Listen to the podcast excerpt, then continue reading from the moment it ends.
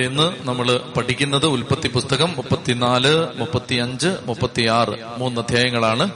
മുപ്പത്തിനാല് മുപ്പത്തഞ്ച് മുപ്പത്തി ആറ് അധ്യായങ്ങൾ നമ്മൾ പെട്ടെന്ന് മനസ്സിലാക്കുകയാണ്.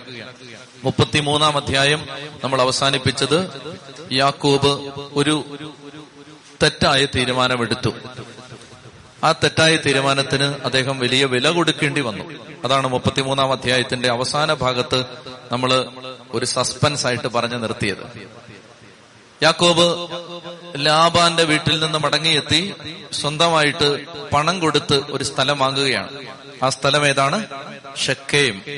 ഷെക്കേം എന്ന് പറയുന്ന സ്ഥലം അദ്ദേഹം വിലക്ക് വാങ്ങി.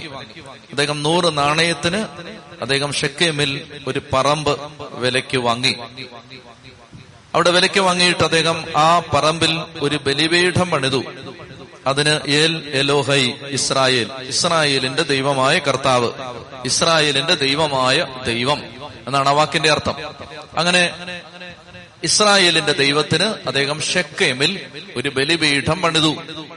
പ്രിയപ്പെട്ടവര് അങ്ങനെ ആയിരുന്നില്ല അയാൾ പറഞ്ഞത്. നമ്മൾ വായിക്കുന്നുണ്ട് ഇരുപത്തി എട്ടാമത്തെ അധ്യായത്തിൽ.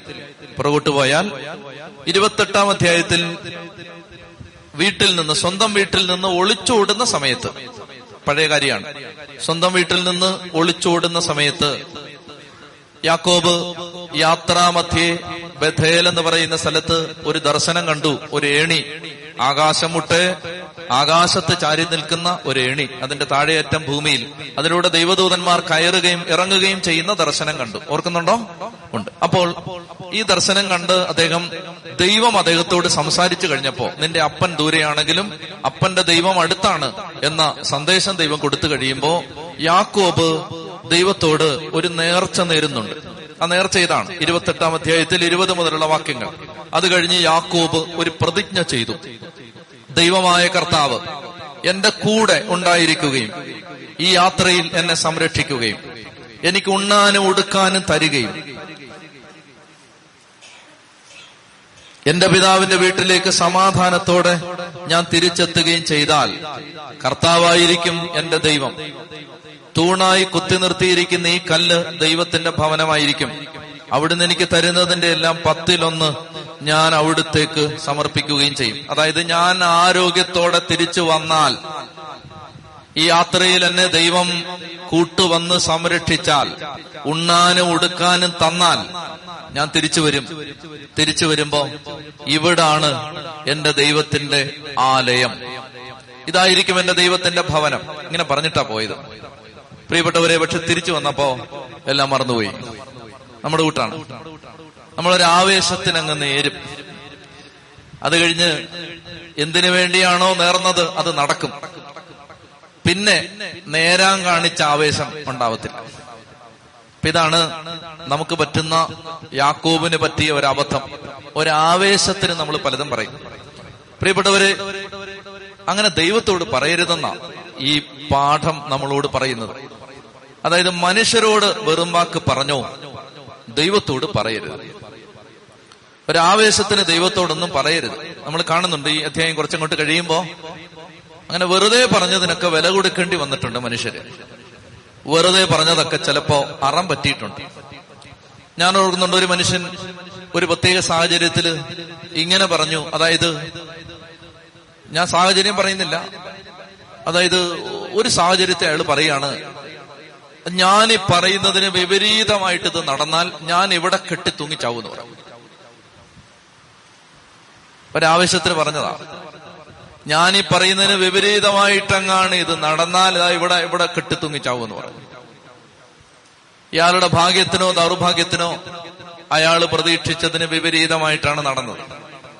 അത് നടന്നതിന്റെ തലേ രാത്രി അയാൾ ഹൃദയാഘാതം വന്ന് മരിച്ചു. എനിക്കറിയാവുന്ന ഒരാളെ ഞാൻ പറയും. അപ്പൊ വെറുതെ പറയരുത്. വെറും വാക്ക് പറയരുത്. പ്രത്യേകിച്ച് ദൈവത്തോട് പറയരുത്. ഇപ്പൊ യാക്കോവ് എന്നെ ചെയ്യുന്ന വെച്ചാൽ പോയ വഴിക്ക് പറഞ്ഞു കർത്താവെ ഉണ്ണാനും ഉടുക്കാനും തന്നാൽ ഈ യാത്രയിൽ നീ എന്റെ കൂടെ വന്നാൽ വന്നാൽ ഞാൻ തിരിച്ചു വരും. ഇവിടെ ഈ കല്ല് കുത്തി നിർത്തിയിരിക്കുന്ന ഈ കല്ല് ബലിപീഠമാക്കും. ഇവിടെ എന്റെ ദൈവത്തിന്റെ ആലയം. പറഞ്ഞിട്ട് പോയി. ഇരുപത് കൊല്ലം കഴിഞ്ഞു. എല്ലാം ദൈവം കൊടുത്തു. ഉണ്ണാനും ഉടുക്കാനും അല്ല തലമുറകൾക്ക് വേണ്ടത് ദൈവം കൊടുത്തു. ഇഷ്ടം പോലെ കൊടുത്തു. സമ്പാദ്യങ്ങളും കന്നുകാലികളും ഭാര്യമാരും മക്കളുമായിട്ട് എടുത്താ പൊങ്ങാത്ത ജീവിതത്തിന്റെ ആസ്തിയുമായിട്ട് തിരിച്ചു വന്നപ്പോ പാവം മറന്നുപോയി. അപ്പൊ നേരെ ചെന്ന് ഷെക്കമി ചെന്നിട്ട് സ്ഥലം വാങ്ങി അവിടെ ഒരു ബലിപീഠം പണിതു. അവിടെ അല്ല പണിയാന്ന് പറഞ്ഞിരുന്നു. പ്രിയപ്പെട്ടവര് എന്നിട്ട് അവിടെ താമസിച്ചു. അപ്പൊ ഈ ഒരു തെറ്റായ തീരുമാനത്തിന് അയാൾ വില കൊടുക്കേണ്ടി വരികയാണ്. ഇത് നമ്മൾ എന്തിനാണ്? നമ്മൾ ജീവിതം പഠിക്കുകയാണ്. ഞാനും നിങ്ങളും ഈ ബൈബിൾ വായിക്കുന്നതും ഇത് പഠിക്കുന്നത് എന്തിനാണ്? അതായത് ജീവിതം നമ്മൾ പരിശോധിക്കുകയാണ്. ക്യാമറ കണ്ണുകളിലൂടെ മൈക്രോസ്കോപ്പിക് മിഴികളിലൂടെ ജീവിതങ്ങളെ നമ്മൾ വിലയിരുത്തുകയാണ്. നമ്മൾ ഈ ബൈബിൾ പഠിക്കുമ്പോൾ നമ്മൾ നമുക്ക് മുമ്പേ നടന്ന മഹാരഥന്മാരുടെ ജീവിതത്തിലെ വിജയങ്ങളെയും പരാജയങ്ങളെയും നമ്മൾ ഒരു കണ്ണാടിയിൽ എന്ന വണ്ണം വിലയിരുത്തുകയാണ്. എന്തിനാണ്? നമ്മൾ വിധി പ്രഖ്യാപിക്കുകയാണ്. നമ്മൾ ചില ആളുകൾ ചെയ്തത് ശരിയാണ് തെറ്റാണെന്നൊക്കെ വലിയ അറിവുള്ളവരെ പോലെ പറയുകയാണ്. എന്തിനാണിത്? എനിക്ക് നിങ്ങൾക്കും ഇത് തെറ്റാതിരിക്കാനാണ്. ഈ ജീവിതം നമുക്ക് പാളിപ്പോവാതിരിക്കാനാണ്. ഈ ജീവിതം നമുക്ക് കൈവിട്ടു പോവാതിരിക്കാനാണ്. അല്ലാതെ പഠിച്ച് പാസ്സായിട്ട് പരീക്ഷ എഴുതി മാർക്ക് വാങ്ങിക്കാനല്ല ഇത് പഠിക്കുന്നത്. മറിച്ച് ബൈബിൾ ജീവിതമാണ്. അനേകം ജീവിതങ്ങൾ. ബൈബിളിന്റെ സത്യസന്ധത എന്താണ്? എന്താണ് ബൈബിളിനെ ലോകത്തെ മറ്റ് ഗ്രന്ഥങ്ങളിൽ നിന്ന് വ്യത്യസ്തമാക്കുന്ന ഒരു ഘടകം? ഇതിനകത്ത് ദൈവ മനുഷ്യരുടെ വിജയങ്ങളുമുണ്ട് പരാജയങ്ങളുമുണ്ട്. അവരുടെ ശക്തിയുമുണ്ട് ബലഹീനതയുണ്ട് നിങ്ങൾ ഏത് ജീവചരിത്രം എടുത്തോ ഏത് മനുഷ്യന്റെ ജീവചരിത്രം എടുത്തോ ആ ജീവചരിത്ര പുസ്തകങ്ങളിൽ അവരുടെ വിജയഗാഥകൾ മാത്രമേ എഴുതിയിട്ടുള്ളൂ. അവർ തോറ്റതോ പരാജയപ്പെട്ടതോ പാളിപ്പോയതോ കാലിടറിയതോ തെന്നി വീണതോ തകർന്നതോ പല ജീവചരിത്രങ്ങളിലും ഇല്ല ആളുകളെ സെലിബ്രേറ്റ് ചെയ്യുന്നതാണ് ജീവചരിത്രങ്ങൾ. എന്താണ് വേദപുസ്തകത്തിന്റെ സത്യസന്ധത?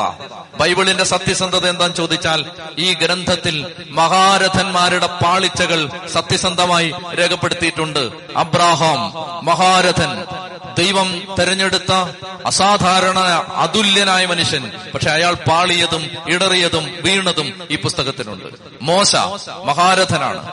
ആ മഹാനുഭാവന്റെ പാളിച്ചകളും പരാജയങ്ങളും ഈ പുസ്തകത്തിലുണ്ട്. പ്രിയപ്പെട്ടവരെ പൗലോസിന്റെയും പത്രോസിന്റെയും പരാജയങ്ങൾ ഈ പുസ്തകത്തിലുണ്ട്. അതാണ് വേദപുസ്തകത്തിന്റെ അനന്യത. ആരെയും സെലിബ്രേറ്റ് ഒരു പുസ്തകമല്ലിത്. സത്യസന്ധമായി ദൈവമനുഷ്യരുടെ ജീവിതാനുഭവങ്ങളെ സത്യസന്ധമായിട്ട് അവതരിപ്പിക്കുന്ന പുസ്തകമാണ്. ചതി പറഞ്ഞേ ഹാലലുയാ. അതുകൊണ്ട് നമ്മളിവിടെ കാണുകയാണ് ഈ മനുഷ്യൻ തോറ്റുപോവാണ്. എന്തിനാണ് യാക്കോബേ നീ തോറ്റത് ഞങ്ങൾ വായിക്കുന്നത്? യാക്കോബേ ഞങ്ങൾ നിന്നെ പോലെ തോക്കുന്നുണ്ട്. ഞങ്ങൾ തോക്കുന്നിടം മനസ്സിലാക്കാനാണിത്. നമ്മളിങ്ങനെ എനിക്ക് പലപ്പോഴും ഭയം തോന്നും. ഞാനിത് വ്യാഖ്യാനിക്കുമ്പോൾ കാരണം ഓരോ വചന വ്യാഖ്യാനവും കഴിഞ്ഞ് മുറിയിലേക്ക് മടങ്ങിയെത്തുമ്പോൾ ഓരോ അന്തിയിലും എനിക്ക് ഭാരം തോന്നും. കാരണം ദൈവമേ ഞാൻ ചില ജീവിതങ്ങൾക്ക് മേൽ ചില വിധി പ്രഖ്യാപിച്ചു. ഇതെനിക്ക് ബാധകമാണ്. ഇതെന്നെ വേട്ടയാടും. ഞാനീ പറഞ്ഞ വാക്കുകളും വരികളും വ്യാഖ്യാനങ്ങളും നാളെ എന്റെ ജീവിതത്തിൽ എന്നെ വേട്ടയാടും. എന്നെ വേട്ടയാടും നിങ്ങളെയും വേട്ടയാടും. ഞാനിത് പറഞ്ഞു നിങ്ങളിത് കേട്ടു. നമുക്കിനി ഇത് ബാധ്യതയാണ്. ഇത് ജീവിക്കാനുള്ള ബാധ്യത. ഇതിൽ തെറ്റാതിരിക്കാനുള്ള ബാധ്യത. അതുകൊണ്ട് വചന പഠനം സൂക്ഷിച്ചേ കൈകാര്യം ചെയ്യാവൂ. വെറുതെ വരരുത്. ഇത് പഠിച്ചു പോയാൽ പിന്നെ രക്ഷയില്ല. അത് വിൽസനച്ചൻ പറയുന്ന ഇത് കേട്ടത് കൊണ്ട് നിങ്ങൾക്ക് ഇനി രക്ഷയില്ല. ചതി പറഞ്ഞേ ഹാലേലുയാ. ഇത് കേട്ടത് കൊണ്ട് ഇനി രക്ഷയില്ല. പറഞ്ഞു പോയത് കൊണ്ട് എനിക്കിനി രക്ഷയില്ല. അതാണ് എന്റെ തലവര. കേട്ടുപോയത് കൊണ്ട് നിങ്ങൾക്കും ഇനി രക്ഷയില്ല. പ്രിയപ്പെട്ടവര് അതുകൊണ്ട് നമ്മൾ ഈ മനുഷ്യന്റെ പരാജയം കാണുകയാണ്. ഓരോ പരാജയം പറയുമ്പോഴും എന്റെ ചങ്കി തീയാണ്. കാരണം ഇനി നമുക്കിത് ബാധകമാണ്. പ്രിയപ്പെട്ടവരെ അപ്പൊ ഈ ആൾ ദൈവത്തോട് പറഞ്ഞൊരു വാക്ക് തെറ്റിച്ചു. തെറ്റിച്ചിട്ട് ഷെക്കേമിൽ വന്ന് താമസിച്ചു. എന്നാ സംഭവിച്ചെന്നറിയാമോ? മുപ്പത്തിനാലാം അധ്യായം കാണുന്നത് ലയായിൽ യാക്കൂബിന് ജനിച്ച ഒരു പെൺകുട്ടിയുണ്ട്. ആ പെൺകുട്ടിയുടെ പേരാണ് ദീന. ദീന ഉള്ളത് കൊണ്ട് ദീന എന്ന് പേരിട്ടതല്ല. ആരോഗ്യമുള്ള പെങ്കൊച്ച സൗന്ദര്യമുള്ള പെങ്കൊച്ച. കണ്ടാൽ അഴകുള്ള മോഹിക്കുന്ന പെൺകുട്ടിയാണ്. അപ്പോ ആ പെൺകുട്ടി അപ്പനോടും അമ്മയോടും ഉരിയാടാതെ ആ ഷെക്കേമിൽ യാക്കോബ് വന്ന് താമസിച്ചപ്പോ അപ്പനോടും അമ്മയോടും പറയാതെ വീട്ടിൽ നിന്നിറങ്ങി ആ നാട്ടിലുള്ള സ്ത്രീകളെ കാണാനായിട്ട് ഇറങ്ങി നടന്നു. അങ്ങനെ ഇറങ്ങി നടന്ന് ഒരു സ്ഥലത്തെത്തിയപ്പോ ഒരു ചെറുപ്പക്കാരൻ ഇവളെ കണ്ടു. അവൻ ആ നാട്ടിലെ പ്രമാണിയാണ്. അവനിവളോട് താല്പര്യം തോന്നി. താല്പര്യം തോന്നിയാൽ അവൻ അത് വെച്ച് നീട്ടുന്ന സ്വഭാവമില്ല. അതുകൊണ്ട് അവൻ അപ്പൊ തന്നെ അവളെ പിടിച്ചങ്ങ് മുറി കൊണ്ടുപോയി. കൊണ്ടുപോയിട്ട് അവളെ അങ്ങ് അപമാനിച്ചു. മാനഭംഗപ്പെടുത്തി എന്നിട്ട് വീട്ടിൽ കൊണ്ടുവിട്ടു. എന്നിട്ട് വീട്ടിൽ വന്ന് അപ്പനോട് പറഞ്ഞു എനിക്ക് ഈ കൊച്ചിനെ ഇഷ്ടമായെന്ന് പറഞ്ഞു. കല്യാണം കഴിച്ചു തരുമോന്ന് ചോദിച്ചു. കല്യാണം കഴിച്ചു തന്നാൽ നമുക്ക് നല്ല ഉടമ്പടി ബന്ധത്തിൽ ഏർപ്പെടാം നല്ല ബന്ധത്തിലായിരിക്കാം. നിങ്ങൾക്ക് ഈ നാട് ഉപയോഗിക്കാം. നിങ്ങൾക്ക് സ്വസ്ഥമായിട്ട് ആരും നിങ്ങളെ ചോദ്യം ചെയ്യില്ല. ഈ നാട്ടിൽ നിങ്ങൾക്ക് സ്വൈര്യമായിട്ട് വിഹരിക്കാം. പിന്നെ നമുക്ക് അങ്ങോട്ടും ഇങ്ങോട്ടും കച്ചവടമൊക്കെ ചെയ്യാം. സമ്മതാന്നോ ചോദിച്ചു. യാക്കോബ് ഞാൻ കാര്യം പറയാം. പിന്നീട് വ്യാഖ്യാനം പറയാം. യാക്കോബ് ക്ഷമിച്ചിരുന്നു. മക്കൾ വരട്ടെ എന്ന് വിചാരിച്ചിരുന്നു. മക്കൾ വരട്ടെ മക്കൾ പണിക്ക് പോയിരിക്കുക. വയലിൽ പണി ചെയ്യാൻ പോയിരിക്കുക. മക്കൾ തിരിച്ചു വന്നപ്പോ പറഞ്ഞു "ദേ ഇങ്ങനെ പെങ്ങളെ ഇങ്ങനെ അപമാനിച്ചു എന്ന് പറഞ്ഞു.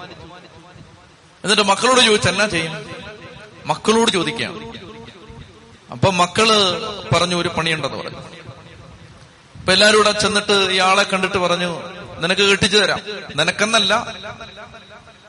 ഞങ്ങളുടെ കൂട്ടത്തിലുള്ള പെങ്കുച്ചങ്ങളെ നിങ്ങളുടെ നാട്ടിലെ ചെറുപ്പക്കാർക്ക് കല്യാണം കഴിച്ചു തരാം. അന്യോന്യം വിവാഹ ബന്ധത്തിൽ ഏർപ്പെടാം. ഒറ്റ കാര്യം ചെയ്താൽ മതി. ഞങ്ങൾക്ക് മതം അനുശാസിക്കുന്ന ഒരു നിയമമുണ്ട്. ആണുങ്ങളെല്ലാം പരിച്ഛേദനം ചെയ്യണം. അത് നിങ്ങൾ ചെയ്യണം.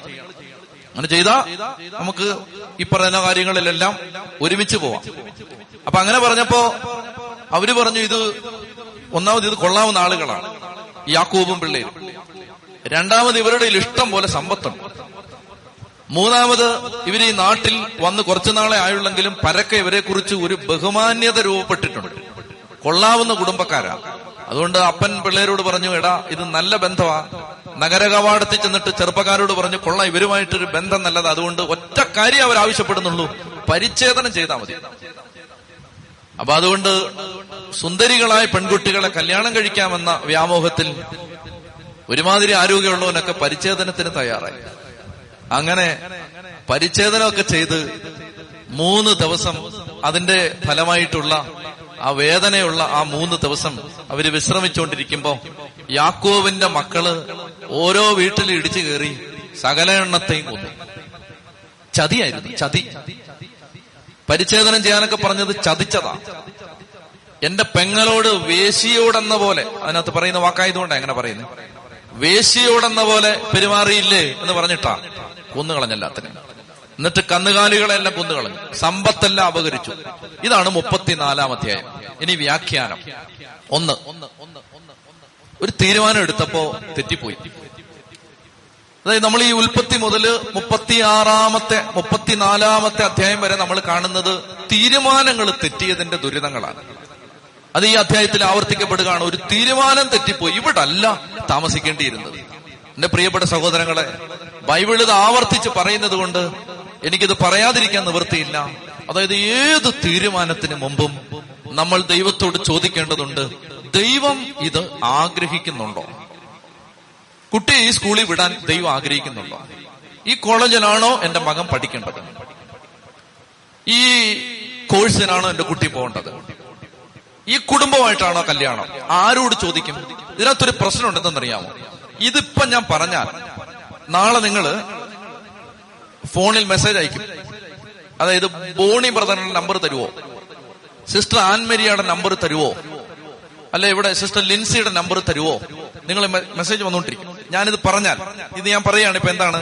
നമ്മൾ ഒരു ഈ കർത്താവിന്റെ സന്നിധിയിൽ ചോദിക്കണം എന്ന് പറഞ്ഞാൽ ഇപ്പൊ ഈ ദിവസങ്ങളിലെല്ലാം മെസ്സേജ് വന്നുകൊണ്ടിരിക്കുകയാണ് രണ്ടുപേരുടെ നമ്പർ ചോദിച്ചുകൊണ്ടിരിക്കുകയാണ് നമ്പർ ചോദിക്കുന്നതിനെന്തറിയാമോ അതായത് കൊച്ചിനെ ഈ സ്കൂളിൽ വിടട്ടെ.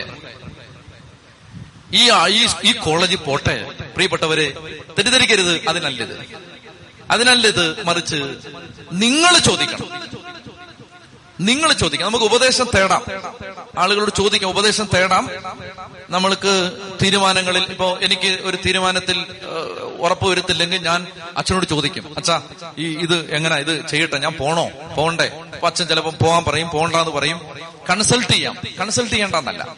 മറിച്ച് കൺസൾട്ട് ചെയ്യുന്നത് അങ്ങേ അറ്റത്തെ കേസിലേ ആകാവൂ അതിന് മുമ്പ് ഒരു പ്രോസസ് ഉണ്ട്. ഞാൻ ഒരു ഒരു വിഷയം പറഞ്ഞുതരാം.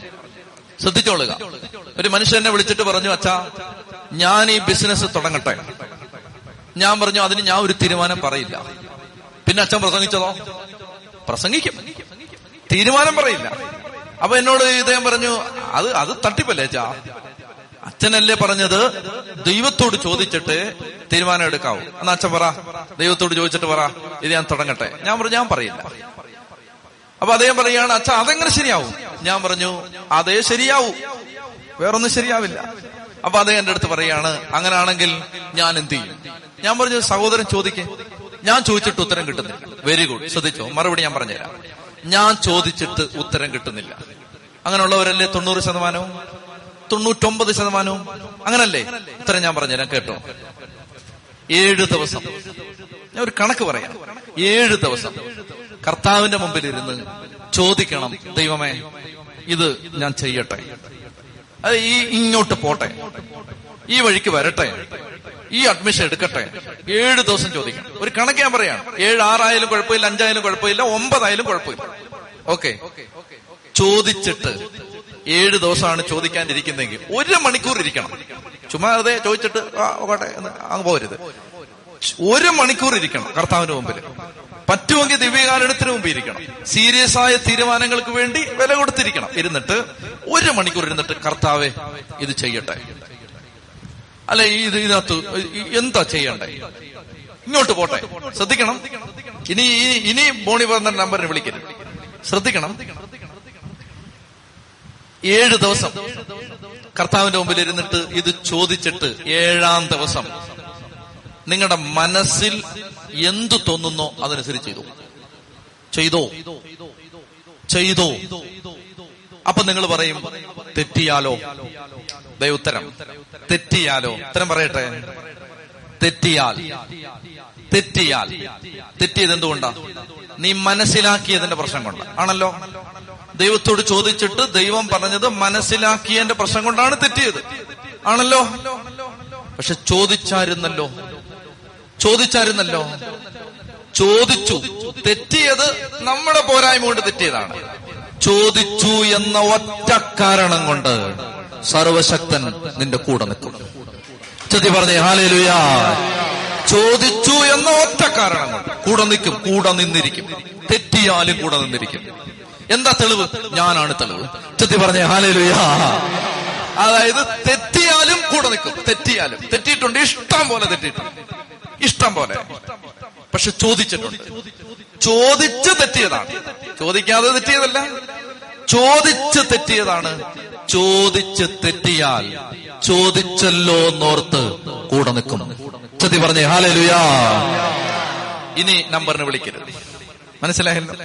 അതായത് ഒരു തീരുമാനം എടുക്കും എന്റെ പ്രിയപ്പെട്ടവര് നമ്മുടെ ഹൃദയത്തിൽ കർത്താവ് സംസാരിക്കും. ഇനി അങ്ങേറ്റം വളരെ ക്രൂഷ്യലായ ഡിസിഷൻസ് ആണ്. അങ്ങനെ വരുമ്പോ കൺസൾട്ട് ചെയ്യാം. അതിനകത്ത് തെറ്റില്ല. ഉപദേശം തേടാം. കുറെ കൂടി കൃപയുള്ളവരോട് ചോദിക്കാം. അല്ലെ ഈ വിഷയത്തിൽ ഉപദേശം തരാൻ കർത്താവ് കൃപ കൊടുത്തിട്ട് അത് തെറ്റില്ല. പക്ഷേ ബ്രദറെ കൊച്ചിന് പാൽ കൊടുക്കാൻ പാൽ കൊച്ചു കുടിക്കുന്നില്ല. എന്നാ ചെയ്യണം? ചേച്ചി വിളിക്കാം.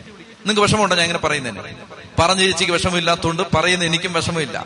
അതായത് ബ്രദറെ എന്നാ ചെയ്യണം? കൊച്ചു പാൽ കുടിക്കുന്നില്ല എന്നാ ചെയ്യണം അത് ബ്രദറിന് അറിയാൻ പാടില്ല. അത് ചേച്ചിക്ക് അറിയത്തുള്ളൂ. അത് ചോദിച്ച് ബ്രദർ വിളി ബ്രദറിനെ വിളിക്കരുത്. അവർക്ക് പറഞ്ഞേ ഹാലേ ലുയാ ഹാലേ ലുയാ മനസ്സിലായി? അതായത് നമ്മൾ നമ്മുടെ ഉള്ളിൽ സംസാരിക്കുന്ന ഒരു ദൈവമുണ്ട്. ആ ദൈവത്തെ തേടണം. ആ ദൈവത്തിന്റെ മുമ്പിൽ ഇരിക്കണം. ഇരിക്കണം. ഈ ഈ നമ്പർ ചോദിക്കുന്നത് എന്തിനെന്നറിയാമോ? എളുപ്പ വഴിയിൽ ക്രിയ ചെയ്യാനാണ് മെനക്കെടണ്ടോ ബ്രദറെ അങ്ങ് പറ ബ്രദറെ. മെനക്കെടണ്ട. എന്റെ പൊന്ന് സഹോദരങ്ങളെ മെനക്കെടണം. മെനക്കെട്ടിരിക്കണം. എന്നിട്ട് ഇവിടെ ഇവിടെ കർത്താവിന്റെ സന്നിധിയിൽ ഈ മനുഷ്യൻ ഇരുന്നൊരു തീരുമാനം എടുക്കാൻ പറ്റിയില്ല. അപ്പൊ വന്ന വഴിക്ക് കാര്യങ്ങളെല്ലാം അനുകൂലമായപ്പോ ഞാൻ പറഞ്ഞത് പറയുമ്പോ എനിക്ക് നിങ്ങൾക്ക് ഇത് ബാധകമാണ്. കാര്യങ്ങളെല്ലാം അനുകൂലമായപ്പോ ഈ മനുഷ്യന് ഒരു തെറ്റുപറ്റി.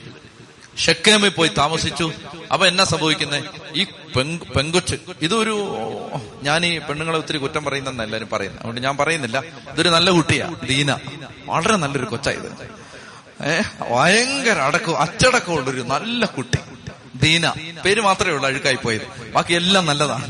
അപ്പൊ ഈ കുട്ടി എന്നാന്നറിയാം വീട്ടിൽ നിന്ന് ഇറങ്ങിപ്പോയി. അപ്പനോട് അമ്മയോട് ചോദിക്കാതെ ഇറങ്ങിപ്പോയി. അപ്പനോട് ചോദിച്ചിട്ടുണ്ടാവില്ല. ഇതിങ്ങനെ ഒരു ദിവസം രാവിലെ ഇറങ്ങിയിട്ട് അങ്ങ് തോന്നുന്ന പോലെ അങ്ങ് നടക്കുകയാണ്. അങ്ങനെ നടന്നുണ്ടാക്കുക അപ്പൊ ഇതിനകത്ത് നമ്മൾ കണ്ടെത്തേണ്ട പ്രശ്നങ്ങൾ ഇതാണ്. ഒന്ന് അപ്പൻ ഒരു ഉത്തരവാദിത്വമുണ്ട്. ആരുടെ കാര്യത്തിൽ? പെമ്മക്കട കാര്യത്തിൽ.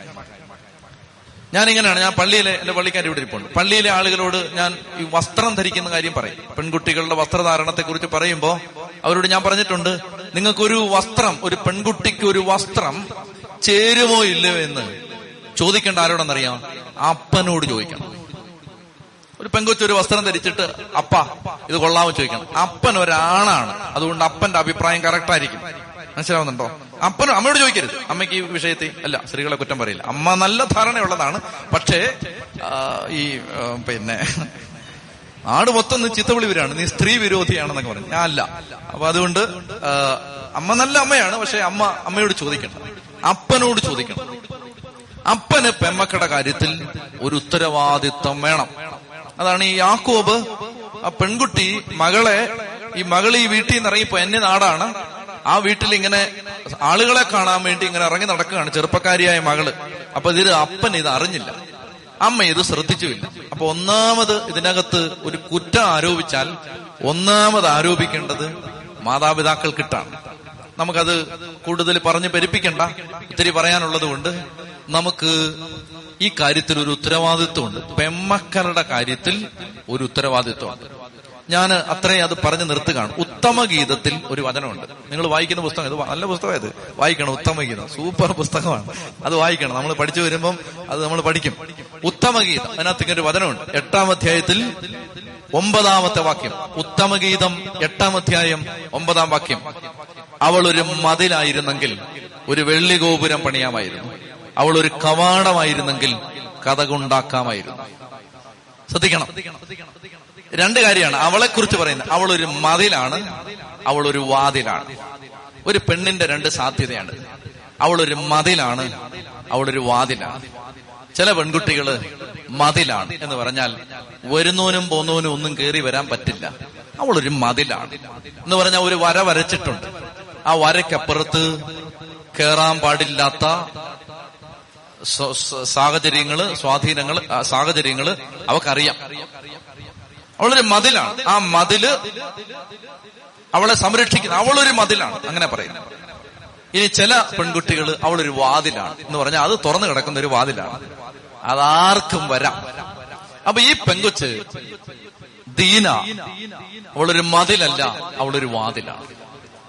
അപ്പൊ അതുകൊണ്ട് അങ്ങനെ ഇറങ്ങി നടന്ന ഒരു പെൺകുട്ടി ആ പെൺകുട്ടിയിലാണ് ഈ മനുഷ്യൻ അനുരക്തനാവുന്നതും അവളെ ഉപദ്രവിക്കുന്നതും.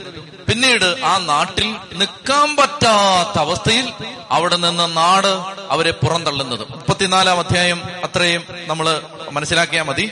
മുപ്പത്തിനാലാം അധ്യായത്തിൽ ഞാൻ ഈ പറഞ്ഞതാണ് അതിന്റെ സംഭവം. അങ്ങനെ ഇറങ്ങി നടന്ന് സകല എണ്ണത്തിനെ വകവരുത്തി സമ്പത്ത് അപഹരിച്ചു അപഹരിച്ചു കഴിഞ്ഞപ്പോ ആ നാട്ടിൽ നിൽക്കാൻ പറ്റാത്ത അവസ്ഥയായപ്പോ അവിടെ നിന്ന് പോകേണ്ട ഒരു സാഹചര്യം വരികയാണ്. അതാണ് മുപ്പത്തിനാലാം അധ്യായം അങ്ങനെ കഴിയുന്നു. മുപ്പത്തിയഞ്ചാം അധ്യായം. മുപ്പത്തി അഞ്ചാം അധ്യായത്തിൽ ദൈവം യാക്കോബിനോട് അരളി ചെയ്തു ബഥേലിലേക്ക് പോവുക. ഇപ്പൊ മനസ്സിലാവുന്നുണ്ടോ? എവിടേക്ക് പോകണം ബഥേൽ എന്ന് പറഞ്ഞാൽ ശ്രദ്ധിക്കുക. ഷെക്കേമിൽ താമസിച്ചില്ലായിരുന്നെങ്കിൽ മുപ്പത്തിനാലാം അധ്യായം ഉണ്ടാകുമായിരുന്നില്ല. മനസ്സിലാവുന്നുണ്ടോ? ഷെക്കേമിൽ പോയി താമസിച്ചില്ലായിരുന്നെങ്കിൽ മുപ്പത്തിനാലാം അധ്യായം ഉണ്ടാവില്ലായിരുന്നു. ജീവിതത്തിലെ ചില അധ്യായങ്ങൾ ഒഴിവാക്കപ്പെടുമായിരുന്നു. ചില തീരുമാനങ്ങൾ ശ്രദ്ധിച്ചിരുന്നെങ്കിൽ ഇത്രയുള്ളൂ മുപ്പത്തിനാലാം അധ്യായം. ജീവിതത്തിലെ മുപ്പത്തിനാലാം അധ്യായം ഉണ്ടാവില്ല. എവിടാണ്? ഈ ഡിസിഷൻ മേക്കിംഗ്. അതാണ് ഈ ബൈബിൾ മുഴുവൻ. പിന്നീട് നമ്മൾ ഇനി അടുത്ത പുസ്തകങ്ങൾ കാണുമ്പോഴും മനസ്സിലാവും. ഇതാണ് നമ്മളെ ഭയങ്കര ജാഗ്രതയിൽ എത്തിക്കേണ്ട ബൈബിൾ തരുന്ന ഒരു സന്ദേശം. തീരുമാനങ്ങൾ തെറ്റരുത്. തീരുമാനത്തിന്റെ അറ്റത്ത് അനുഗ്രഹമുണ്ട്. തീരുമാനത്തിന്റെ അറ്റത്ത് ശാപമുണ്ട്. അതുകൊണ്ട് പ്രഭാഷകൻ പതിനഞ്ച് പതിനഞ്ച് തീയും ജലവും ദൈവം നിന്റെ മുമ്പിൽ വെച്ചിട്ടുണ്ട്. ഇഷ്ടമുള്ളത് തെരഞ്ഞെടുക്കാം. ചതി പറഞ്ഞേ ഹാലലുയാ ഹാലലുയാ പ്രിയപ്പെട്ടവരെ മുപ്പത്തി അഞ്ചാം അധ്യായം ദൈവ യാക്കോബിനോട് പറയുകയാണ് നീ ബഥേലിൽ പോയി അവിടെ താമസിക്കുക. നീ നിന്റെ സഹോദരനായ യേസാവിൽ നിന്ന് ഓടി രക്ഷപ്പെട്ടപ്പോ നിനക്ക് പ്രത്യക്ഷപ്പെട്ട ദൈവത്തിന് അവിടെ ഒരു ബലിപീഠം പണിയുക. ഈ സമയത്ത് ഒരു പ്രധാനപ്പെട്ട കാര്യം. ബഥേലിൽ പോകാനായിട്ട് ദൈവം പറഞ്ഞു. ദൈവം പറഞ്ഞു നീ എന്തിനാ ശക്തമായി പോയി താമസിച്ചത്? അതുകൊണ്ടല്ലേ ഈ ദുരിതമെല്ലാം വന്നത്? പെങ്കൊച്ച് ഉപദ്രവിക്കപ്പെട്ടു. ഇവർ കൊലപാതക ലേവിയും സെമയോനും കൊലപാതകങ്ങളായിട്ട് മാറി. അങ്ങനെ ആകെ ഉപദ്രവം ഉണ്ടായി നാട്ടിൽ നിൽക്കാൻ പറ്റാത്ത അവസ്ഥയായി. അവ വാങ്ങിച്ച വസ്തു കളഞ്ഞിട്ട് പോകേണ്ട സാഹചര്യമായി. അവ ബഥലിലോട്ട് പൊക്കളാൻ പറഞ്ഞു. ഈ സമയത്ത് യാക്കൂബിന് ഒരു വിവേകം ഉണ്ടാവുകയാണ്. യാക്കൂബ് മക്കളെല്ലാം വിളിച്ചിട്ട് പറയുകയാണ് നിങ്ങളുടെ പക്കലുള്ള അന്യദേവന്മാരെ ദൂരെ എറിയുക. എല്ലാവരും ദേഹശുദ്ധി വരുത്തി വസ്ത്രങ്ങൾ മാറുക നമുക്ക് ബഥേലിലേക്ക് പോവാം. പ്രിയപ്പെട്ടവരെ ശ്രദ്ധിക്കണം. അന്യദേവന്മാരെ ദൂരെ എറിയുക. അന്യദേവന്മാരുണ്ടോ കയ്യിൽ? എവിടുന്ന് കിട്ടി? റാഹേൽ കുറെ എണ്ണത്തെ അടിച്ചോണ്ട് വന്നിട്ടുണ്ട്. അപ്പന്റെ കുലദൈവങ്ങളെ. ഒട്ടകത്തിന്റെ പുറത്തിരുന്നേക്ക് ഓർക്കുന്നുണ്ടോ? ആ അപ്പോ റാഹേൽ മോഷ്ടിച്ചുകൊണ്ട് വന്ന കുലദൈവങ്ങളെ മക്കൾ വീതിച്ച് പകുത്തെടുത്തിട്ടുണ്ട്. അമ്മ കൊണ്ടുവന്ന ദൈവങ്ങളെ മക്കൾ വീതിച്ചെടുത്തിട്ടുണ്ട്. അത് യുവമാരുടെ കയ്യിലുണ്ട്. അപ്പൊ യാക്കൂബിന് ഒരു വിവേകം ഉണ്ടാവുകയാണ് ഈ ദുരിതം വന്നത്. ഈ ദുരിതം വന്നതിന്റെ എന്റെ തീരുമാനം അന്ധമായി പോയതിന് എന്റെ ജീവിതത്തിൽ ഇങ്ങനെ ഒരു തെറ്റ് വന്നതിന് അതിനൊരു കാരണമുണ്ട്. ആ കാരണം ഇതാണ് കുറെ അന്യദൈവങ്ങൾ ഇതിനകത്ത് കിടപ്പുണ്ട്. അതുകൊണ്ട് ഈ വിവേകം ഉണ്ടായിട്ട് യാക്കോബ് പെട്ടെന്ന് പറയുകയാണ് യാക്കോബ് പറയുകയാണ് അന്യദേവന്മാരെ എല്ലാം ദൂരെ എറിയാൻ പറഞ്ഞു എല്ലാം ദൂരെ എറിയും. കളയാൻ പറഞ്ഞു അപ്പൊ ഷെക്കേമിലെ ഒരു മരത്തിന്റെ ചുവട്ടിൽ അവർ കൊണ്ടുവന്ന് ദേവന്മാരുടെ വിഗ്രഹങ്ങളെല്ലാം കൊണ്ടുവന്ന് അന്യദേവ വിഗ്രഹങ്ങളും കർണാഭരണങ്ങളും അവർ യാക്കോബിനെ ഏൽപ്പിച്ചു. ഷെക്കേമിനടുത്തുള്ള ഒരു ഓക്കുമരത്തിന്റെ ചുവട്ടിൽ അവ കുഴിച്ചു മൂടി. ഇനി ശ്രദ്ധിക്കുക. കുഴിച്ചു മൂടിക്കഴിഞ്ഞപ്പോ ബാറൂഖിന്റെ പുസ്തകം ആറാം അധ്യായത്തിൽ നമ്മൾ വായിക്കുന്നുണ്ട്. ബാറൂഖ് ആറാം അധ്യായത്തിൽ വിഗ്രഹങ്ങളില്ലാത്ത നീതിമാൻ ആക്ഷേപങ്ങൾക്ക് അതീവനായിരിക്കും അതി- അതീതനായിരിക്കും. വിഗ്രഹങ്ങളില്ലാത്ത നീതിമാൻ ആക്ഷേപങ്ങൾക്ക് അതീതനായിരിക്കും. അതായത് ഈ ഒന്നാം പ്രമാണത്തിന്റെ മേഖലയിൽ ഒരു കൃത്യത വരുത്തുകയാണ്. സത്യദൈവത്തെ മാത്രമേ ആരാധിക്കൂ എന്ന വിഷയത്തിൽ ഒരു കൃത്യത വരുത്തുമ്പോ ശ്രദ്ധിക്കുന്നുണ്ടോ? അങ്ങനെ ചെയ്യുന്ന സമയത്ത് അടുത്ത വചനം എങ്ങനെയാണ്? അന്യദൈവങ്ങളുടെ വിഗ്രഹങ്ങളെല്ലാം കൊണ്ടുവന്ന് ഷെക്കേമിലെ ഓക്കുമരത്തിന്റെ ചുവട്ടിൽ കുഴിച്ചുമൂടി കഴിഞ്ഞപ്പോൾ ചുറ്റുമുള്ള ജനതകൾക്കെല്ലാം യാക്കോബിനോടും മക്കളോടും ഭയം തോന്നി. ഇതാണ് ശ്രദ്ധിക്കേണ്ടത്. അതായത് നമ്മൾ സത്യദൈവത്തെ ഏകാഗ്രമായിട്ട് ആരാധിക്കുമ്പോ നമ്മളോട് മറ്റുള്ളവർക്ക് ഒരു ഭയം തോന്നും. എവിടെ നമുക്കിട്ട് ഉപദ്രവം വരുമ്പോ ഉപദ്രവം ഏൽക്കുമ്പോ വല്ലവരും വല്ലതും ചെയ്യുന്നതിനെ നമുക്ക് എതിർക്കാനൊന്നും പറ്റില്ല. പക്ഷേ നമുക്കിട്ട് ഉപദ്രവം അടിക്കുമ്പോ ഓർത്തോണം എവിടെയോ എവിടെയോ നമുക്ക് ഏകദൈവത്തിലുള്ള വിശ്വാസത്തിന് ഭംഗം വന്നിട്ടുണ്ട് ഞാനിത് ആ ഒരു വിശദമായിട്ട് പറഞ്ഞാണ് അതുകൊണ്ട് ഇനി വിശദീകരിക്കുന്നില്ല. വിശ്വാസത്തിന്റെ വിഷയമാണ്. വിശ്വാസം. ഏകദൈവം സത്യദൈവം ആ ദൈവത്തിലുള്ള വിശ്വാസം. ചത്തി പറഞ്ഞേ ഹാലലുയാ. ചുറ്റുമുള്ള ആളുകൾക്കെല്ലാം അവരോട് ഭയം തോന്നി. അതുകൊണ്ട് അവർ യാത്ര ചെയ്തെടുത്തൊക്കെ ആളുകൾ പീഡിപ്പിച്ചില്ല.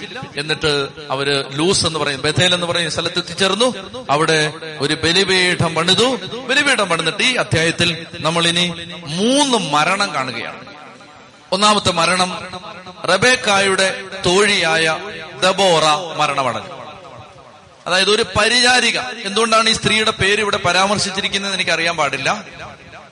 ഞാൻ വിചാരിക്കുന്നു ഊഹിക്കുന്നത് യാക്കോബിന്റെ യാത്രയിൽ അല്ലെ യാക്കോബിന്റെ തിരിച്ചു വരവിൽ അല്ലെ യാക്കോബ് തിരിച്ചു വന്നു കഴിഞ്ഞ് യാക്കോബിനെ അമ്മയുടെ സ്ഥാനത്ത് നിന്ന് റബേക്കായുടെ സ്ഥാനത്ത് നിന്ന് സഹായിച്ച സ്ത്രീ ആയിരിക്കണേ വരും. റബേക്ക മരിച്ചു കഴിഞ്ഞു.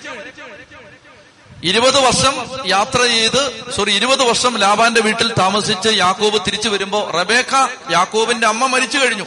അപ്പ മരിച്ചിട്ടില്ല. അപ്പൻ ഈ അദ്ദേഹത്തിന്റെ അവസാന ഭാഗത്താണ് മരിക്കുന്നത്. അമ്മ മരിച്ചു കഴിഞ്ഞു.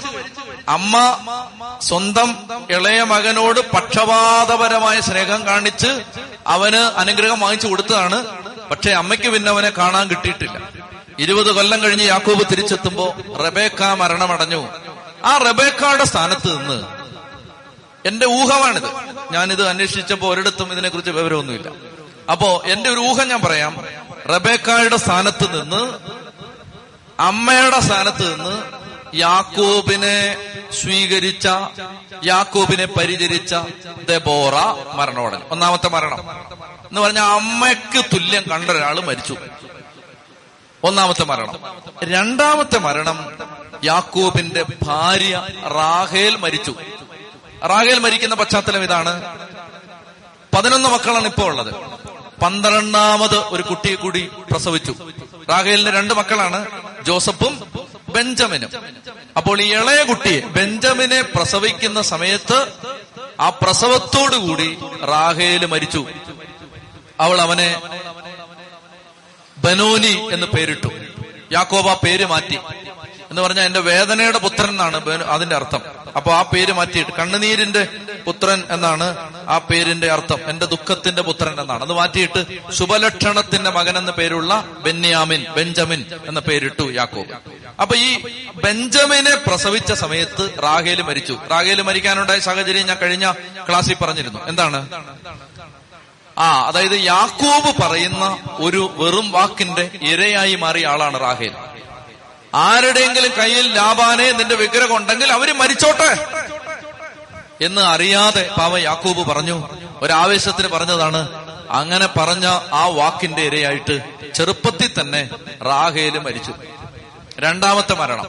അമ്മ അമ്മയുടെ സ്ഥാനത്ത് നിന്ന് ആൾ മരിച്ചു. പ്രിയപ്പെട്ട ഭാര്യ മരിച്ചു. മൂന്നാമത്തെ മരണം ഈ അധ്യായത്തിന്റെ അവസാന ഭാഗത്ത് നമ്മൾ കാണുന്നത് ഇസഹാക്ക് മരിച്ചു. മൂന്ന് മരണം. പ്രിയപ്പെട്ടവരെ ഇത് ശ്രദ്ധിക്കണം. ഇതിനകത്ത് മനോഹരമായ ചില സൂചനകളുണ്ട്. മൂന്ന് മരണം. അമ്മ മരിച്ചു. അമ്മയുടെ സ്ഥാനത്ത് കണ്ട ഒരാൾ മരിച്ചു. പ്രിയപ്പെട്ട ഭാര്യ മരിച്ചു. അപ്പനും മരിച്ചു. ഈ മൂന്ന് അല്ലെങ്കിൽ നാല് മരണം. റബേക്ക ദബോറ റാഹേൽ ഇസഹാക്ക് ഈ നാല് മരണം. പ്രിയപ്പെട്ടവരെ ഈ റാഹേലിന്റെ മരണത്തിന് ശേഷം നമ്മൾ വായിക്കുന്നുണ്ട് ഇരുപത്തൊന്നാമത്തെ വാക്യത്തിൽ. ഇരുപതാമത്തെ വാക്യത്തെ പറയുകയാണ് യാക്കോബ് റാഹേലിനെ അടക്കി. ഇരുപത്തൊന്നാമത്തെ വാക്യത്തെ പറയുകയാണ് ഇസ്രായേൽ യാത്ര തുടർന്നു. ശ്രദ്ധിക്കണം ഇത്? ഇരുപതാമത്തെ വാക്യത്തെ പറയുകയാണ് റാഹേലിന്റെ ശ്മശാനത്തിന് ശവകുടീരത്തിന് മീതെ യാക്കോബ് ഒരു സ്തംഭം നാട്ടി. യാക്കോബ്. ഇരുപത്തൊന്നാമത്തെ വാക്യം പറയുകയാണ് ഇസ്രായേൽ യാത്ര തുടർന്നു. ഈ മൂന്ന് മരണം. അല്ലെങ്കിൽ ഏറ്റവും മിനിമം ഈ റാഹേലിന്റെ മരണം. പ്രിയപ്പെട്ടവരെ ഈ മരണം യാക്കൂബിനെ ഇസ്രായേലാക്കി മാറ്റുകയാണ്. അതായത് കൃത്യമായി രേഖപ്പെടുത്താവുന്ന അടയാളപ്പെടുത്താവുന്ന മൂന്ന് വ്യക്തികളുടെ തിരോധാനം മരണം. അവർ ജീവിതത്തിൽ നിന്ന് അവർ മാറിപ്പോകുന്നത് ഈ ജീവിതത്തിൽ നിന്ന് അവർ ബന്ധം പിടർത്തുന്നത് അത് യാക്കോബ് ഇസ്രായേലായി മാറാനുള്ള ആ സ്പീഡ് കൂട്ടുകയാണ്. എന്ന് പറഞ്ഞാൽ മനസ്സിലാവാൻ വേണ്ടി ഇങ്ങനെ ശ്രദ്ധിച്ചു. അതായത് നമ്മൾ എന്തിലാണോ ആശ്രയം വെച്ചിരിക്കുന്നത്? ദൈവത്തിനുപരി നമ്മൾ എന്തിനാണ്? ഒരു കാലത്ത് യാക്കോബ് ദൈവത്തിനുപരി ആശ്രയം വെച്ചത് അമ്മയാണ്. അതുകൊണ്ടാണ് ദൈവം പറഞ്ഞ വാക്ക് കേൾക്കാതെ അമ്മ പറഞ്ഞത് കേട്ടത്. അത് കഴിഞ്ഞ് അമ്മയുടെ സ്ഥാനത്ത് വിശ്വസിച്ചത് ദബോറയാണ്. അത് കഴിഞ്ഞ് പ്രിയപ്പെട്ട ഭാര്യ റാഹേലിനെയാണ് ദൈവത്തിന്റെ സ്ഥാനത്ത് വെച്ചിരുന്നത്. പിന്നീട് മടങ്ങിയെത്തി കഴിയുമ്പോൾ അപ്പനാണ് യാക്കൂബിന്റെ മുമ്പിലെ ആദർശ രൂപം. പ്രിയപ്പെട്ടവരെ ഈ നാല് മരണം ഈ നാല് മരണം യാക്കോബിനെ ഇസ്രായേലാക്കി മാറ്റി. ദൈവത്തെക്കാൾ വലുതായിട്ട് വച്ചിരിക്കുന്ന എന്ന് പറഞ്ഞാൽ നമ്മൾ നമ്മൾ കണ്ടിരുന്നു മോറിയാമലയിൽ ഇസഹാക്കിനെ ബലി കഴിച്ചതുപോലെ ദൈവത്തെക്കാൾ വലുതായിട്ട് കണ്ടിരുന്നതിന്റെ ബലിയാണ് മരണമാണ്. യാക്കോബിനെ ഇസ്രായേലാക്കി മാറ്റുന്നത്. ചെത്തി പറഞ്ഞേ ഹാലലുയാ ദൈവത്തെക്കാൾ വലുതായിട്ട് പണത്തെ കണ്ടാൽ സ്ഥാനത്തെ കണ്ടാൽ വ്യക്തിയെ കണ്ടാൽ ബന്ധത്തെ കണ്ടാൽ അതിന്റെ മരണമാണ് നീ യാക്കോബായിട്ട് മരിക്കുമോ ഇസ്രായേലായിട്ട് മരിക്കുമോ എന്ന് തീരുമാനിക്കാൻ പോകുന്നു ചെത്തി പറഞ്ഞേ ഹാലലുയാ പ്രിയപ്പെട്ടവർ നിരന്തര ബലിയുടെ ബലി കൊടുത്തതിന്റെ ജീവിതമായിട്ട് ഈ മനുഷ്യന്റെ ജീവിതം അവസാന കാലഘട്ടങ്ങളിൽ മാറുകയാണ്. അങ്ങനെ ഈ നാല് മരണം നമ്മൾ ഈ അധ്യായത്തിൽ കാണുകയാണ്. ഇസഹാക്കിനെ കുറിച്ച് ഒരു വാക്കുകൂടെ പറഞ്ഞാൽ നമുക്ക് ഈ മുപ്പത്തഞ്ച് അധ്യായം തീരും. ഇസഹാക്ക് അവസാനം അദ്ദേഹം നൂറ്റി എൺപത് വയസ്സായ സമയത്ത് മരിക്കുന്നു. യാക്കോബും ഇസഹാക്കും തമ്മിലുള്ള ഒരു വ്യത്യാസം. യാക്കോബ് മോശമായിട്ട് തുടങ്ങി നന്നായിട്ട് അവസാനിപ്പിച്ചു. ഇസഹാക്ക് നന്നായിട്ട് തുടങ്ങി മോശമായിട്ട് അവസാനിപ്പിച്ചു. രണ്ട് സാധ്യതയാണ്. യാക്കോബ് വളരെ മോശമായിട്ട് തുടങ്ങിയ ആളാണ്. ചതിയൻ. പക്ഷെ നന്നായിട്ടാണ് അവസാനിപ്പിച്ചത് യാക്കോബിന്റെ ദൈവം. യാക്കോബിന്റെ ദൈവം. ഇന്നും വിളിച്ചു പറയുകയാണ്. ഇന്നും നമ്മൾ യാക്കോബ് എന്ന് പറയും ഇസ്രായേൽ എന്നൊരു ജനതയുടെ പേര് പോലും ഇവന്റെ പേരാണ്. അവന്റെ പേരിലാണ് ഒരു ജനത അവരുടെ അവരുടെ അവകാശം കണ്ടെത്തുന്നത് അറിയപ്പെടാൻ പോകുന്നത്. അപ്പോ യാക്കോബ് മോശമായിട്ട് തുടങ്ങി നന്നായിട്ട് തീർത്തു. ഇസഹാക്ക് നന്നായിട്ട് തുടങ്ങി മോശമായിട്ട് തീർത്തു.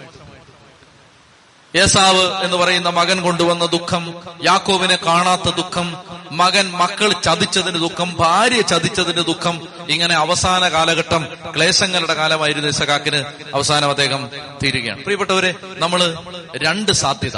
ഒന്നുകിൽ നമുക്ക് നന്നായിട്ട് തുടങ്ങി നന്നായിട്ട് അവസാനിപ്പിക്കാം. അല്ലെങ്കിൽ നമുക്ക് മോശമായിട്ട് തുടങ്ങി നന്നായിട്ട് അവസാനിപ്പിക്കാം. നന്നായിട്ട് തുടങ്ങി മോശമായിട്ട് അവസാനിപ്പിക്കരുത്. അത് നമുക്ക് വേണ്ട. നന്നായിട്ട് തുടങ്ങി നന്നായിട്ട് അവസാനിപ്പിക്കാം. അല്ലെങ്കിൽ നമ്മൾ മോശമായിട്ട് തുടങ്ങിയവരാണ് പക്ഷെ നമുക്ക് നന്നായിട്ട് അവസാനിപ്പിക്കാം. അങ്ങനെ പറഞ്ഞ് മുപ്പത്തിയഞ്ചാം അധ്യായം തീരുകയാണ്. മുപ്പത്തി ആറാം അധ്യായം കുറെ അപ്പൻ അപ്പന്മാരുടെയും മക്കളുടെയും പേര് പറയണം അതെല്ലാം വായിച്ചു പോകാൻ നമുക്ക് സമയമില്ല. വായിക്കാൻ തുടങ്ങിയാൽ നിങ്ങൾ ഉറങ്ങാൻ തുടങ്ങും. അതുകൊണ്ട് അത് ഞാൻ വായിച്ച് സമയം കളയുന്നില്ല. മറിച്ച് ഇവിടെ എനിക്ക് ഒരു കാര്യം മുപ്പത്തി ആറാം അധ്യായത്തിൽ നിങ്ങൾ സമയം ഒത്തിരി സമയമുള്ളവർ വായിച്ചു. ആന ഒഹാലിബായുടെ പുത്രിയാണ് ഇസ്മായിലിന്റെ മകൾ നബോയത്തിന്റെ സഹോദരി ബസ്മത്ത് ഗിൽമത്ത് ഗുൽമത്ത് എന്നൊക്കെ പറഞ്ഞിട്ട് കുറെ പേരുകളാണ്. അതെല്ലാം വായിച്ച് വായിച്ച് ഞാൻ തലയിടിച്ച് താഴെ വീണു. അതുകൊണ്ട് ഞാനിത് വായിക്കുന്നില്ല ഇവിടെ ഇരുന്ന്. ഇതിനകത്ത് ഒരൊറ്റ വാക്യം മാത്രം എടുത്ത് നമ്മൾ മുപ്പത്തി ആറാം അധ്യായം തീർക്കുകയാണ്. അതിനകത്ത് വേറൊന്നുമില്ല. ഏതോംകാരുടെ പിതാവായിട്ട് ഏസാവ് മാറിയത് എങ്ങനെയാണ് അതാണ് ഇതിന്റെ പ്രമേയം മുപ്പത്തി ആറാമത്തെ അധ്യായത്തിന്റെ. ഏതോം നിവാസികളുടെ പിതാവായിട്ട് മാറി. അതിന്റെ ചരിത്രം പറയാണ്. വംശാവലി പേരുകൾ പരമ്പരകൾ തലമുറകൾ. എന്ന് കേൾക്കണം ഇതെല്ലാം. ബിസ്മത്ത് ഗുൽമത്ത് വേണ്ട. വീട്ടിൽ പോയി വായിച്ചോ. അതിൽ ആർത്തിയുള്ളവര് വീട്ടിൽ പോയിട്ട് വായിച്ചോ. അല്ലെങ്കിൽ ഇത് മറിച്ചങ്ങ് വിട്ടേക്കണം. മുപ്പത്തി ആറാമത്തെ അധ്യായം.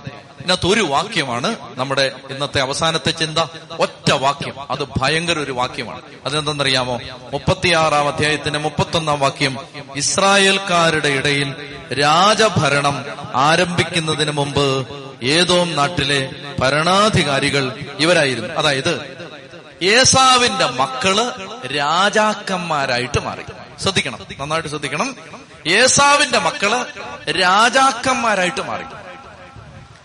ഏസാവിന്റെ മക്കൾ രാജാക്കന്മാരായിട്ട് ഭരണം നടത്തുമ്പോ യാക്കോബിന്റെ മക്കൾ എവിടെ ആയിരുന്നറിയാമോ ഈജിപ്തിൽ അടിമകളായിരുന്നു.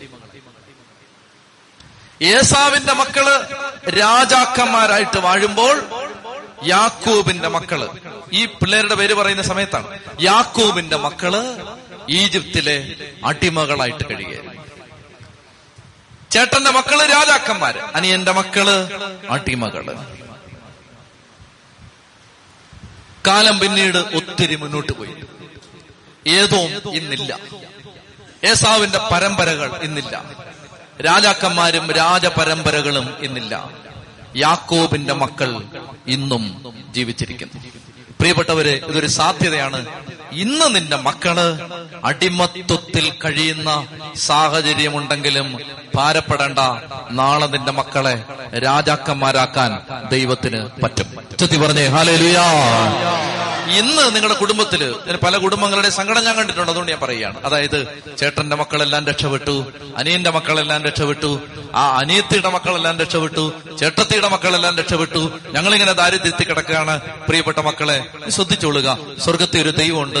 ഇന്ന് നിന്റെ മക്കൾ അടിമകളാണ്. നാളെ അവർ നാടുവഴികളായിട്ട് മാറാൻ മാറ്റാൻ ദൈവത്തിന് ശക്തിയുണ്ട്. ചതി പറഞ്ഞേ ഹാലലുയാ അപ്പോ മുപ്പത്തിനാലാം അധ്യായം മുപ്പത്തഞ്ചാം അധ്യായം മുപ്പത്തി ആറാം അധ്യായം. നമ്മൾ മുപ്പത്തിയേഴാം അധ്യായം മുതൽ ഉൽപ്പത്തി പുസ്തകത്തിലെ ഏറ്റവും മനോഹരമായ ചില പ്രമേയങ്ങളിലേക്ക് പോവുകയാണ്. ഇനിയും കഥ മുഴുവൻ ജോസഫ് എന്ന് പറയുന്ന ഒരു ചെറുപ്പക്കാരനെ കേന്ദ്രീകരിച്ച് മുന്നോട്ട് പോവുകയാണ്. ഇനിയിപ്പോ ഈ ഈ സിനിമ ഭയങ്കര രസമായിട്ട് മാറും. ഇനി ബൈബിളിൽ നമ്മൾ ബൈബിൾ മുഴുവൻ അരിച്ചു പറക്കി പരിശോധിക്കുമ്പോ ഇതുപോലെ കറകളഞ്ഞ ഒരു മനുഷ്യൻ. ഇതുപോലെ അതുല്യനായ ഒരു മനുഷ്യൻ. യേശുവിന്റെ നിഴലായിട്ടാണ് ബൈബിൾ പണ്ഡിതന്മാര് ജോസഫിനെ കാണുന്നത്. യേശുവിന്റെ നിഴലാണ് ഈ മനുഷ്യൻ. മുപ്പത്തിയേഴാം അധ്യായം മുതൽ നമുക്ക് പറഞ്ഞാലും പറഞ്ഞാലും പറഞ്ഞാലും തീരാത്ത വിഭവങ്ങളും ഒരുക്കി വെച്ച് കർത്താവ് കാത്തിരിക്കുകയാണ്. പ്രിയപ്പെട്ടവരെ നമുക്ക് അതുകൊണ്ട് അടുത്ത ആഴ്ച മുതൽ ദൈവം അനുവദിക്കുമെങ്കിൽ അടുത്ത ആഴ്ച മുതൽ നമ്മൾ ജോസഫിലേക്ക് ശ്രദ്ധിക്കാൻ പോവുകയാണ്. ഇന്ന് നമുക്ക് ഈ മൂന്ന് അധ്യായങ്ങളിൽ മുപ്പത്തിനാല് മുപ്പത്തഞ്ച് മുപ്പത്തി ആറ് അധ്യായങ്ങളിൽ കർത്താവ് തന്ന ചിന്തകൾ മനസ്സിൽ വെച്ചുകൊണ്ട് നമ്മൾ ആരാധനയിലേക്ക് പ്രവേശിക്കാം. നമുക്ക് എഴുന്നേറ്റ് നിൽക്കാം. ദൈവത്തിന്റെ ശക്തമായ അനുഗ്രഹത്തിന്റെ കരം നമ്മുടെ മേൽ ഇന്ന് കടന്നു വരും. പ്രിയപ്പെട്ട മക്കളെ നിങ്ങൾ ആത്മാർത്ഥമായിട്ട് ഇന്ന് പ്രാർത്ഥിക്കണം. ദേശം മുഴുവനും വേണ്ടി നിങ്ങൾ പ്രാർത്ഥിക്കണം. പ്രത്യേകിച്ച് നമുക്ക് കേരള സഭയ്ക്ക് വേണ്ടി പ്രാർത്ഥിക്കണം. കേരള സഭയിൽ നടക്കുന്ന എല്ലാ വേദനകളും ഭാരങ്ങളും കർത്താവ് ഏറ്റെടുക്കാൻ ദൈവം നമ്മുടെ സഭയെ സഹായിക്കാനായിട്ട് ഇറങ്ങി വരാൻ വേണ്ടി നമ്മൾ പ്രാർത്ഥിക്കണം. ചില അടയാളങ്ങളും സൂചനകളും എല്ലാം ദൈവം തന്നിരുന്നു കേരള സഭയ്ക്ക്. ഒത്തിരി കാലഘട്ടങ്ങളിൽ ദൈവം അനേകരിലൂടെ സഭയോട് സംസാരിച്ചിരുന്നു. ഞാൻ ഓർക്കുമായിരുന്നു കേരള സഭയെ പോലെ പ്രവാചകന്മാര് സംസാരിച്ച മറ്റൊരു സഭ ലോകത്തില്ല. അപ്പൊ അതുകൊണ്ട് ദൈവം മുൻകൂട്ടി ഒത്തിരി കാര്യങ്ങൾ പറഞ്ഞിരുന്നു. ഒരുപാട് കാര്യങ്ങൾ ദൈവം സംസാരിച്ചിരുന്നു. എന്നാൽ നമ്മൾ ബലഹീനരായ മനുഷ്യർ അതൊന്നും ശ്രദ്ധിച്ചില്ല. അതിന്റെ ഫലമായിട്ട് ഒത്തിരി ദുരിതങ്ങൾ വന്നുകൊണ്ടിരിക്കുകയാണ്. നമ്മൾ പ്രാർത്ഥിക്കണം. ദേശം മുഴുവനും വേണ്ടി സഭയ്ക്ക് വേണ്ടി പുരോഹിതന്മാർക്ക് വേണ്ടി സന്യസ്തർക്ക് വേണ്ടി പിതാക്കന്മാർക്ക് വേണ്ടി നമ്മൾ പ്രാർത്ഥിക്കണം. നമ്മൾ സഭ വീണ നിങ്ങളൊരു കാര്യം ആലോചിക്കണം. ഒരു ഒരു സഭ തകർന്നാൽ ഒരു ഇടവക തകർന്നാൽ നിങ്ങൾ തകർന്നെന്ന് കൂട്ടിക്കോണം. അട്ടായിലച്ചൻ പറഞ്ഞത് സത്യമാണ്. ഒരച്ഛന്റെ ലോഹയിൽ ലക്ഷങ്ങളാണ് തൂങ്ങിക്കിടക്കുന്നത്. നിങ്ങൾക്കറിയാമോ? ഒരച്ഛന്റെ ലോഹയിൽ ലക്ഷങ്ങളാണ് തൂങ്ങിക്കിടക്കുന്നത്. ഒരച്ഛൻ വീണാൽ ലക്ഷങ്ങൾ വീഴും. ഒരച്ഛൻ തകർന്നാൽ ലക്ഷങ്ങൾ. കാരണം ഒരച്ഛന്റെ ലോകയിൽ ലക്ഷങ്ങളാണ് തൂങ്ങിക്കിടക്കുന്നത്. നമ്മളിത് അറിയുന്നില്ല. അതുകൊണ്ട് വൈദികർക്ക് വേണ്ടി പ്രാർത്ഥിക്കണം. സന്യസ്തർക്ക് വേണ്ടി പ്രാർത്ഥിക്കണം. നമ്മളിങ്ങനെ വിചാരണ നടത്തി കുറ്റം കണ്ടുപിടിച്ച് പഴി പറയാൻ വേണ്ടി മാത്രം നടക്കാതെ മുട്ടുകുത്തണം. പ്രാർത്ഥിക്കണം. ഓരോ ബലി അർപ്പിക്കുമ്പോഴും ഓരോ ബലി സംബന്ധിക്കുമ്പോഴും ദൈവമേ സഭയെ താങ്ങി നിർത്താൻ വേണ്ടി പ്രാർത്ഥിക്കണം. തിരുസഭയ്ക്ക് വേണ്ടി പ്രാർത്ഥിച്ചാൽ കർത്താവ് നമ്മുടെ ജീവിതത്തിൽ ഇടപെടും. തിരുസഭയ്ക്ക് വേണ്ടി വൈദികർക്ക് വേണ്ടി അഭിഷിക്തർക്ക് വേണ്ടി ശുശ്രൂഷകർക്ക് വേണ്ടി പ്രാർത്ഥിച്ചാൽ കർത്താവ് നമ്മുടെ കുടുംബങ്ങളെ എടുത്തുയർത്തും അഭിഷേകം ചെയ്യും അനുഗ്രഹിക്കും. എനിക്ക് വേണ്ടി പ്രാർത്ഥിച്ച് ഗൾഫിൽ പോയി ജോലി കിട്ടി അവധിക്ക് നാട്ടി വന്നിരിക്കുന്ന ഒരു സഹോദരൻ ഈ ശുശ്രൂഷയെ സംബന്ധിക്കുന്നുണ്ട്. എനിക്ക് വേണ്ടി ജമാല ചെല്ലാൻ തുടങ്ങിയപ്പോഴാണ് അദ്ദേഹത്തിന് വിദേശത്ത് പോകാനുള്ള വഴി തുറക്കപ്പെട്ടത്. അത് സത്യമാണത്. എന്ന് പറഞ്ഞാൽ ഒരു ദൈവ ശുശ്രൂഷകന് വേണ്ടി ഒരു അഭിഷിക്തന് വേണ്ടി ഒരു സമർപ്പിതന് വേണ്ടി പ്രാർത്ഥിക്കുമ്പോൾ കർത്താവ് കുടുംബത്തെ അനുഗ്രഹിക്കും. ഞാൻ എന്തിനാ പറയുന്നതെന്ന് അറിയാമോ? സഭയ്ക്ക് വേണ്ടി നിങ്ങൾ പ്രാർത്ഥിക്കണം.